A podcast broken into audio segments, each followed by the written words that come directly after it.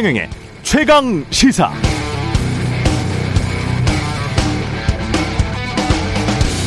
네, 더불어민주당 당권 경쟁 핵심 쟁점 중 하나가 전당대회 룰과 관련된 것인데요.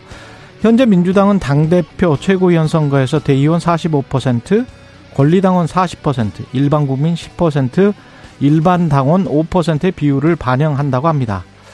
그럼 거의 절반이죠. 45%의 지분을 차지하는 대의원들은 누굴까? 주말에 좀 찾아보니까요. 민주당 대의원은 당대표부터 국회의원, 당무위원, 중앙위원, 지역위원장, 전직 국회의원, 시도당 위원장, 국회의원이 추천하는 보좌진 2명, 각 시도당의 운영위원, 각 지역위원회나 당무위원회가 추천하는 대의원 등으로 구성되어 있다고 합니다. 그러면 시도당 위원장이면서 보좌진 2명을 추천할 수 있는 현직 국회의원은 본인이 대의원인 것은 물론이고 본인의 영향력 아래에 있는 대의원까지 합하면 본인이 지명할 수 있는 대의원까지 합하면 그 표가 몇 표나 될까요? 지난번 최강시사에서 민주당 한 국회의원이 대의원 한 명 표가 권리당원 60명과 맞먹는다 이렇게 말했으니까요. 그럼 아무리 최소한으로 잡아도 국회의원이 본인 포함 대의원 5명에게만 영향을 미쳐도 혼자서 300표를 갖고 있다. 이런 뜻이 되겠습니다. 최소한 그렇습니다. 좀 이상하죠? 이런 제도가 왜 생겨났고 왜 유지되고 있는지도 이런 기득권 방패막이 같은 제도를 유지하려고 하면서 또 국민의 뜻을 겸허히 받드는 수권 정당으로 거듭나겠다.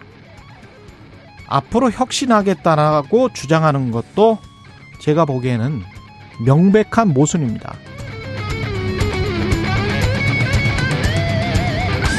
네, 안녕하십니까. 6월 20일 세상에 이익이 되는 방송 최경령의 최강시사 출발합니다. 저는 KBS 최경령 기자고요. 최경령의 최강시사 유튜브에 검색하시면 실시간 방송 보실 수 있습니다. 문자 참여는 짧은 문자 50원, 긴 문자 100원이 드는 샵9730 또는 유튜브 무료 콩 어플 많은 이용 부탁드리고요. 오늘 최강 시사 정치의 품격 시즌 2 박지원 전 어, 국정원장 만나보고요. 6월 20일 오늘이 세계 난민의 날입니다. 유엔이 지정한 프랑스 파리의 택시 운전사였죠. 홍세와 장발장 아, 은행장 만나보겠습니다.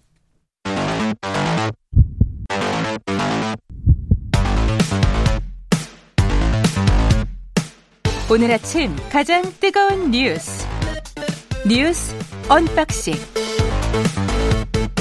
네 뉴스 언박싱 시작합니다. 민, 김민아 평론가 김 민동기 기자 나와 있습니다. 안녕하세요. 안녕하십니까. 네. 예, 유류세 37% 인하한다고 나와 있네요. 정부가 연말까지 유류세 인하 폭을 37%까지 확대하고요. 하반기 대중교통 신용카드 소득 공제율을 80%로 높이기로 했습니다. 그러니까 고물가 대응을 위해 도로 도로 통행료라든가 철도 요금 등 공공 요금은 하반기 동결 원칙을 내세웠는데 다만 전기가스 요금은 소폭 인상 가능성을 좀 열어뒀습니다. 추경호 부총리 겸 기획재정부 장관이 어제 비상경제장관 회의를 열고 민생 물가 안정 대책을 발표를 했는데요. 사실 지난 5월부터 유류세 인하 폭은 30%로 확대가 된 상황입니다. 예. 근데 기름값이 급등하면서 큰 효과를 발휘하지 못했고요. 정부 입장에서는 사실상 마지막 카드를 좀 꺼낸 것 아니냐. 언론들의 대략적인 평가가 그렇습니다.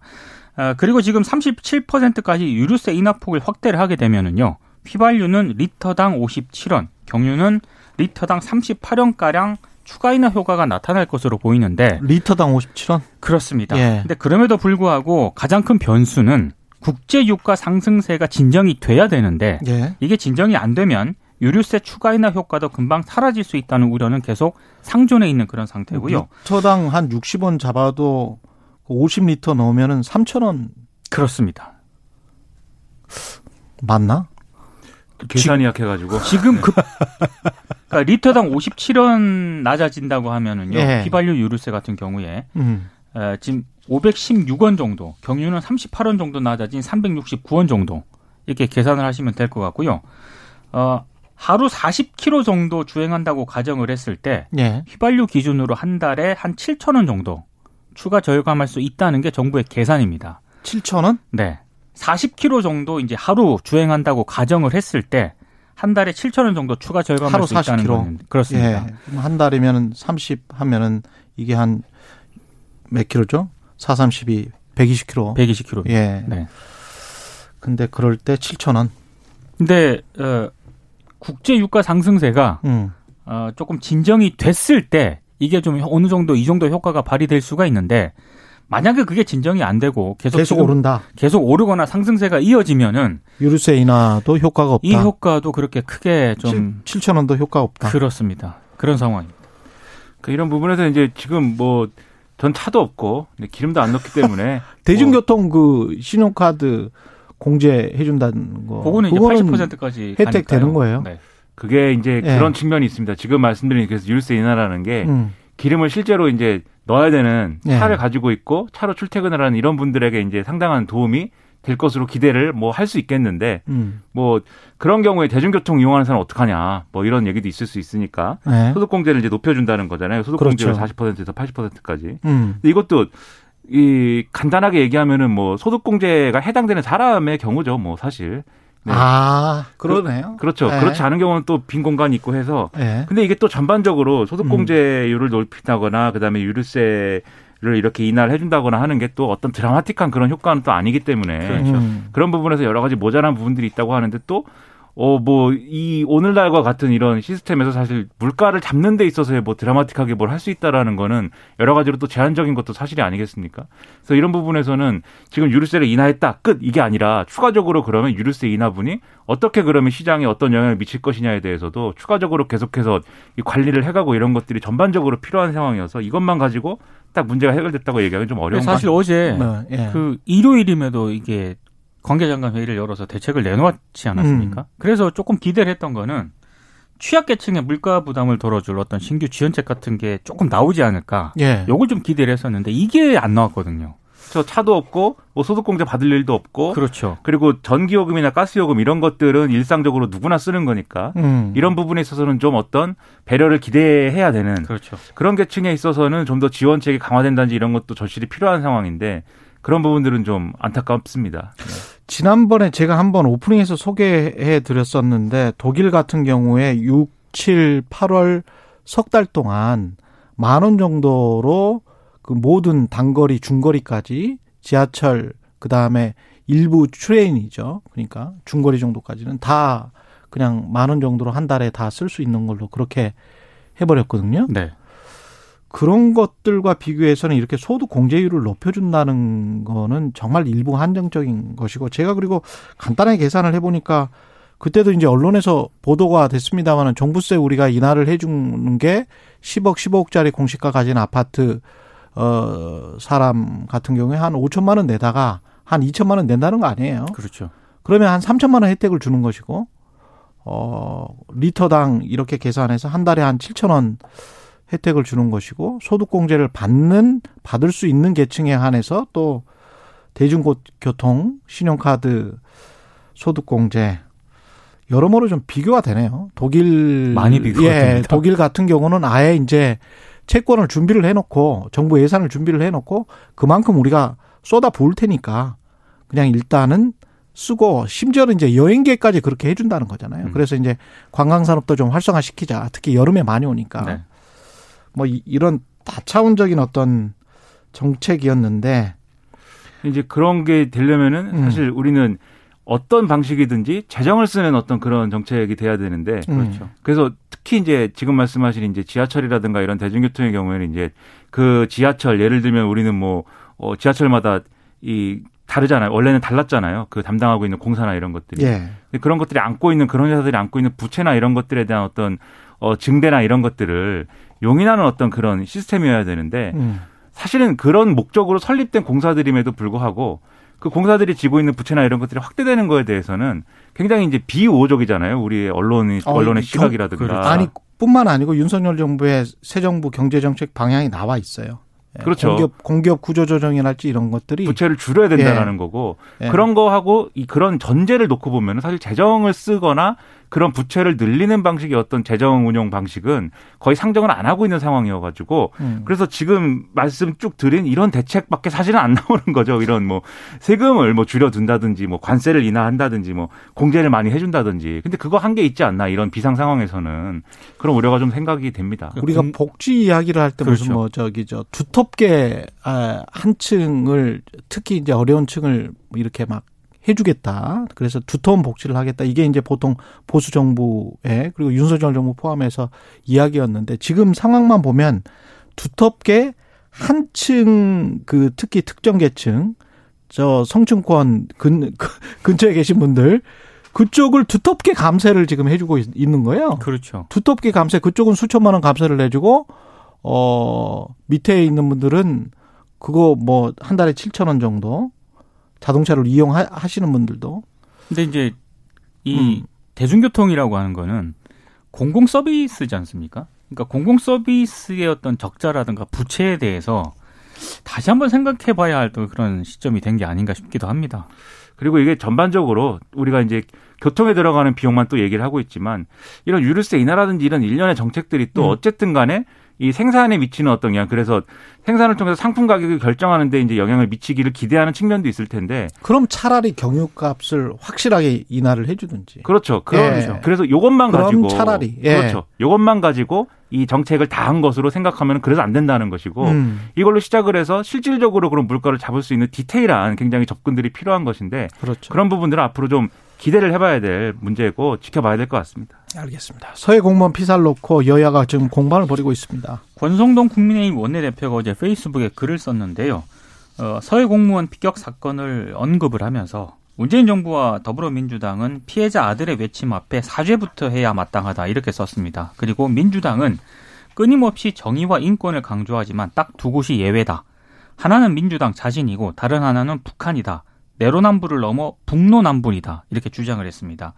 국민의힘은 이 사안을 쟁점화하겠다는 그런 분위기입니다. 일단 그 테스크포스 팀을 꾸렸는데요. 단장이 하태경 의원이거든요. 예. 하태경 의원도 페이스북에 국민을 월북으로 둔갑시켜 인격 살해한 사건의 진실은 반드시 규명하겠다 이렇게 얘기를 했습니다. 근데 민주당은 좀 강하게 반발을 하고 있는데요. 우상호 더불어민주당 비대위원장이 아, 이번 사건은 월북 공작으로 규정한 국민의힘을 향해서 북한에 굴복했다는 이미지를 만들기 위한 신색깔론이다라고 비판을 했고요. 아, 관련 자료를 공개하자는 주장에 대해서도 모든 첩보와 대북 감시 기능을 무력화하겠다는 건가? 아, 국가안보 관련 주요 첩보 내용을 정쟁을 위해 공개하는 나라가 어디 있느냐 이렇게 강하게 성토를 했습니다. 아, 그리고 이 관련 첩보 내용 2020년 9월에 당시 국방위원회나 정보위원회에서 여야 의원들이 같이 열람을 했다. 지금 여당 의원들도 다 보고 월북이네라고 이야기한 적이 있다. 어떻게 이런 내용을 정쟁으로 바꾸나 이렇게 강하게 반발하고 있는 상황입니다. 음.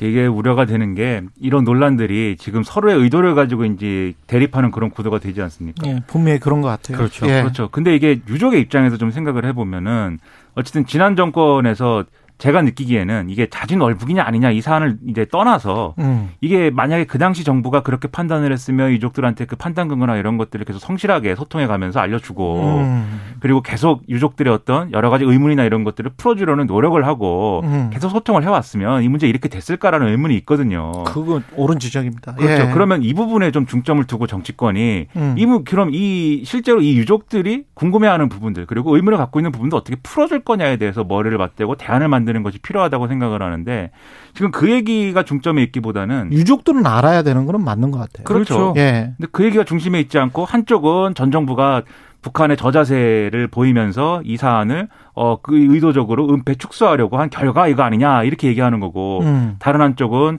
지금 정권을 새로 잡았는데 여러 가지 분위기 안 좋다 보니까 이거를 전 정권 사정 국면으로 만들려고 이걸 활용하는 거 아니냐 이렇게 얘기하는 거고 제가 음. 볼 때는 이렇게 해가지고 유족들이 원하는 진상규명이나 이런 게 첫째 되겠냐 둘째 안 되면 이게 이전 정권에서 이 유족들이 절망한 부분이 부분이 새로운 정권에서도 풀리지 않으면은 이 유족들 어디 가서 무슨 얘기를 어떻게 합니까? 이게 또 다른 절망이 될 수가 있는 거거든요. 그렇죠. 그리고 유족들 입장에서는 정치적으로 한쪽에서 또 비아냥이나 어떤 비판을 받고 그러면 더 큰 일이거든요. 그렇죠. 이분들은 그냥 진실을 알고 싶은 거예요. 그리고 그렇죠. 우리 언론 입장에서도 진실을 좀 알아, 알았으면 좋겠어요. 이 명확하게. 그런데 이제 그게 뭐 어떤 국가 안보나 이런 것 때문에 안 된다면 유족들한테라도 이거는 알려줘야 될 것 같아요. 정확한 정확하게 우리가 정확하게 알고 있는 사실은 음, 우리 해수부 공무원이 북한군에 의해서 사살이 됐고 음. 시신까지 지금 불태워진 그런 상황이지 않습니까? 그렇죠. 그러니까 이 상황에 대해서 저는 그게 월북인이 아니냐 이런 문제보다는 음.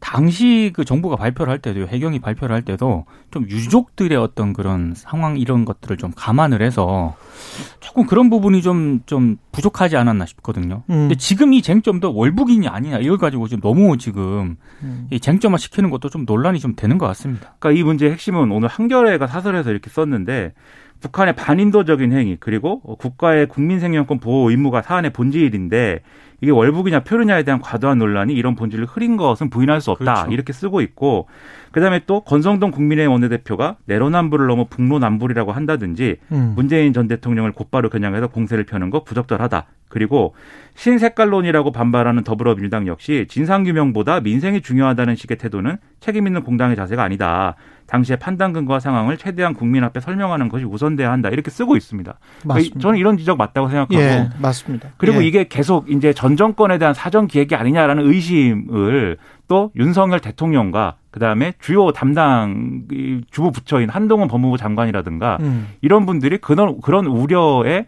비밀이 잡히지 않는 그러니까 좀 우려를 덜 수 있는 그런 언급과 태도를 또 보여주는 것도 저는 중요한 것 같아요. 그건 어쨌든 명분 싸움의 차원이 있지 않습니까? 예. 그래서 윤석열 대통령도 그런 거 아니다라는 메시지를 명확히 줄 필요가 있고 한동훈 법무부 장관도 예를 들면 최근에 제기된 여러 가지 민감한 수사에 대해서 중대 범죄를 수사하는 데 있어서 뭐 이런 거를 이 기획 수사라고 할 사람 어디 있느냐라고 뭐 대놓고 얘기도 하기도 했는데 음. 저는 그런 태도 오히려 오해를 키우는 사안이 될 수 있다고 보거든요. 메시지 관리에 만전을 기해야 되지 않나 이렇게 실적으로 생각합니다. 동아일보 보도를 보면 검찰이 이 사건을 직접 수사할 수도 있다 이런 보도까지 나오고 있는 상황입니다. 음. 근데 이게 직접 수사는 검찰이 직접 수사를 뭐 할 수도 있겠지만 오늘 예. 동아일보 보, 이 기사의 내용을 보면은 이런 얘기예요. 법조계에서는 검찰이 특별수사팀 등을 꾸려 대대적인 수사에 나설 수 있다는 전망이 나온다. 청와대, 국방부, 해양경찰청 등 관련 기관이 다양한 데다 국민적 관심도가 높은 사안이기 때문이다. 이렇게 돼 있거든요. 근데 이게 이렇게 특별수사팀을 꾸려야 될 필요성이 있으면은 뭐 이렇게 할 수도 있겠지만 과연 이게 그런 사안이 될 수 있는 거냐. 대통령 기록물이나 이런 것들을 열어 가지고 그 당시 상황을 보는 게 핵심인 것인데 그 자료를 보는 데 있어서 엄청난 노력, 절차의 문제인 것이지 음. 엄청난 노력이 들어간다거나 그 분석에 뭐 이 검찰의 여러 부서들이 이렇게 결합을 해 가지고 수사를 하면은 훨씬 더 분석이 잘 된다거나 그런 거 아닌 거로 보이거든요. 예. 그래서 이런 얘기가 나오는 것도 우려를 키우는 어떤 요인이 될 수 있기 때문에 좀 적절한 방향으로 여러 가지로 이 우리는 자제해야 한다라는 메시지가 있어야 될 걸로 보입니다. 잠시 후에 유조 측 법률 대리인 김기훈 변호사를 연결을 하거든요. 그래 조금 더 자세히 들어보고 산업부 블랙리스트 관련된 수사는 좀 진척이 되고 있습니까? 일단 진척이 된다라기보다는 흔히 말해서 신구 권력 간의 갈등 전선이 점점 확대되는 그런 확대된다. 왜냐하면 지금 산업부 블랙리스트 의혹 수사도 있고 이 수사에 대해서 민주당 같은 경우에는 이건 상당히 기획 수사 의혹을 제기하고 있고요. 그리고 성남시 백현동 아파트 개발 사업 음. 관련해서 경찰이 수사에 지금 착수를 하지 않았습니까? 이것도 우상호 위원장 같은 경우에는 대장동 탈탈 털다가 안 나오니까 결국 백현동으로 백현동으로? 넘어간 거 아니냐. 이건 이재명 의원 압박이다. 이렇게 반발을 하고 있습니다. 여기에다가 지금 전현희 국민권익위원장, 한상혁 방통위원장에 대한 이 여권의 압박이 계속되고 있지 않습니까? 예. 이것도 이제 또 하나의 전선이 되고 있고요. 그래서 지금 나오는 얘기가 대통령실이 이전 정부 정보 공개 청구 항소 사건 목록을 지금 파악하는 것으로 지금 알려지고 있는데 음. 이게 이제 정부가 정보 공개를 피했던 사안이지 않습니까? 그 피했던 사안 중에는 김정숙 여사의 옷값을 둘러싼 비서실 특별활동비 등 정보 공개 청구권이 포함이 돼 있거든요. 근데 이걸 대통령실이 지금 목록을 파악하고 있는 것과 관련해 가지고 혹시 전선이 확대되는 것 아니냐? 이제 일부 언론이 이렇게 우려를 제기를 하고 있는데 여기에 대해서 대통령실 측은 전임 정부로부터 업무 인수인계를 받는 과정에서 이른바 현황부터 파악해보려는 단계다. 이렇게 확대 해석을 좀 경계하는 모습입니다. 그러니까 이런 네. 것들에 대한 일련의 행보에 대한 우려를 덜 수 있어야 된다는 거예요. 예를 들면 한겨레 같은 경우에 새 정부가 출범한 지 4일 만에 전임 정부를 향한 동시다발적 공세를 본격화하고 있다. 이렇게 기사를 썼습니다. 음. 그 경향신문의 경우에는 기사 제목이 과거만 때리는 당정 미래 의제는 실종이에요. 출범한 지한 달 좀 넘었는데 예. 계속 나오는 얘기라고는 이제 이전 정부 공격 아니냐 뭐 이런 얘기거든요. 음. 근데 이런 것들이 대가 볼 때는 윤석열 대통령 입장에서도 억울할 수 있는 부분이 있지 않겠습니까? 이런 얘기가 나오는 거에 대해서. 그럼 거기에 걸맞는 오해를 불식시킬 수 있는 행보와 메시지가 있어야죠. 근데 그게 없는 것 같아서 그게 뭐예요? 그게 뭐라는 것은 뭐, 뭐, 뭐 그런 그걸 오해를 불식시킬 수 있는 행보와 메시지가 그러니까 이를테면 한겨레가 보도를 네. 하면서 예. 어, 김건희 여사와 도이, 관련된 도이치모터스 주가 조작 도이치모터스 사건, 주가 조작 이런 거에 대해서는 학력 위조 논란, 검찰이 수사를 지금 제대로 안 하고 있는 반면에 예. 이전 정부와 관련된 수사는 굉장히 전광석화처럼 하고 있다. 결국에는 이런 검찰의 태도라든가 모습 때문에 그렇죠. 오해를 불러일으키고 있는 한동 건 법무부 아니냐라고. 장관 딸과 관련해서도 지금 고발이 돼 있는 거는 맞잖아요. 그렇습니다. 그렇죠. 그렇죠. 한겨레 지적은 이제 속도가 다르다 이런 지적이 다르다는 있고 거죠. 속 그리고 예. 윤석열 대통령의 어떤 도어스태핑에서의 발언도 음. 지난주에 논란이 된 발언을 보면은 민주당은 뭐 안 했냐 이렇게 얘기를 하잖아요. 근데 이런 게 이런 어떤 뭐랄까요 오해라든지 이런 것들 증폭시키는 그런 발언이거든요. 그 얘기 듣고 야당이 당연히 어 이거 뭐가 있구나 이렇게 생각을 하지. 음. 그럴 수밖에 없는 거 아니겠습니까? 저는 이런 것에 있어서는 조심해야 된다고 봅니다. 예. 국민의힘 윤리위는 이준석 대표 징계 논의에 속도를 내고 있다. 지금 이준석 대표 같은 경우에는요. 징계 불복하겠다고 이미 공언을 한 그런 상태거든요. 아, 뭐 징계가 나와도 나와도 본인은 어, 불복을 하겠다라고 공언을 한 그런 상태인데 이유가 뭐예요? 여기 그냥 윤리가 제대로 이걸 다루지 않고 있다. 다루지 않고 윤리가. 제대로 다루지 않고 있다. 그래, 그러자 국민의힘 중앙윤리위원회가 이런 부적절한 정치적 행위가 재발되지 않기를 바란다는 입장을 내놓았습니다. 사실상 음. 이준석 대표를 향한 경고 메시지인데요.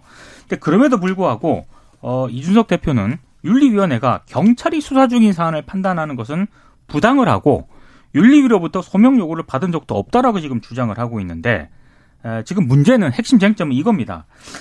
아, 이준석 대표가 성비 의혹을 무마하기 위해서 김철근 당대표 전무실장을 제보자에게 보내서 투자 유치를 약속했다는 의혹 이거지 않습니까? 예. 근데 이준석 대표는 자신이 이 각서에 관여한 바 없다라고 주장을 하고 있는데 윤리위가 이 문제를 지금 다룰 거거든요. 음. 아마 이번 주 내로 이 문제에 대한 결론을 내릴 것이다라는 전망이 있는 반면에 예. 다음 주로 뭐 연기될 것이라는 전망이 있, 거든요 그러니까 이번 주가 상당히 고비가 될 것으로 보입니다. 근데 이양희 윤리위원장, 이 이양희 교수가 18일 날 내놓은 입장문이 심상치가 않아요. 왜냐하면은 지금 이준석 대표의 주장과 발언의 맥락을 다 반박하는 내용이에요, 이 입장문이. 아, 그래요? 네, 그렇습니다. 그래서 윤리 활동에 대한 추측성, 정치적 해석이 제기되고 당 사무처의 부적절한 업무 처리로 정상적인 활동에 심각한 지장을 받고 있다. 이렇게 얘기를 하고 윤리 권한은 제한적인데도 수사기관에 준하는 판단을 요구하는 것은 당원 당규를 제대로 이해하지 못한 데서 비롯된 주관적 주장이다라고 주장하거든요. 이게 이준석 대표가 수사기관 수사가 왜 안 끝났는데 윤리가 왜 판단하냐 여기에 대한 반론이기도 하고 그다음에 이준석 대표한테 소명 요구를 했는데 한교 사무총장이 이걸 전달을 안 해가지고 소명을 그러니까 유- 이준석 대표가 소명 요구 받은 적이 없다라고 지금 얘기하는 그렇죠. 상황이 된 거에 대해서 음. 이양희 위원장이 쉽게 얘기하면 시체말로 하면 장난치지 마라 지금 이렇게 얘기하고 있는 거예요. 그럼 분위기 심상치 않기 때문에 만약에 이번 주에 윤리가 열리면 음. 뭔가 결정이 징계에 해당하는 뭔가가 나올 거다라는 얘기가 있어서 상당히 전운이 감돌고 있습니다. 윤리위원회가 국민적 눈높이라는 표현을 사용했거든요. 예. 이게 굉장히 이준석 대표 입장에서는 아마 신경이 쓰일 겁니다. 이준석 대표가 어떻게 반응할지 모르겠네요. 뉴스 언박싱 민동기 기자 김민아 시사평론가였습니다. 고맙습니다. 고맙습니다. KBS 1라디오 최경영의 최강사 듣고 계신 지금 시각 7시 43분입니다.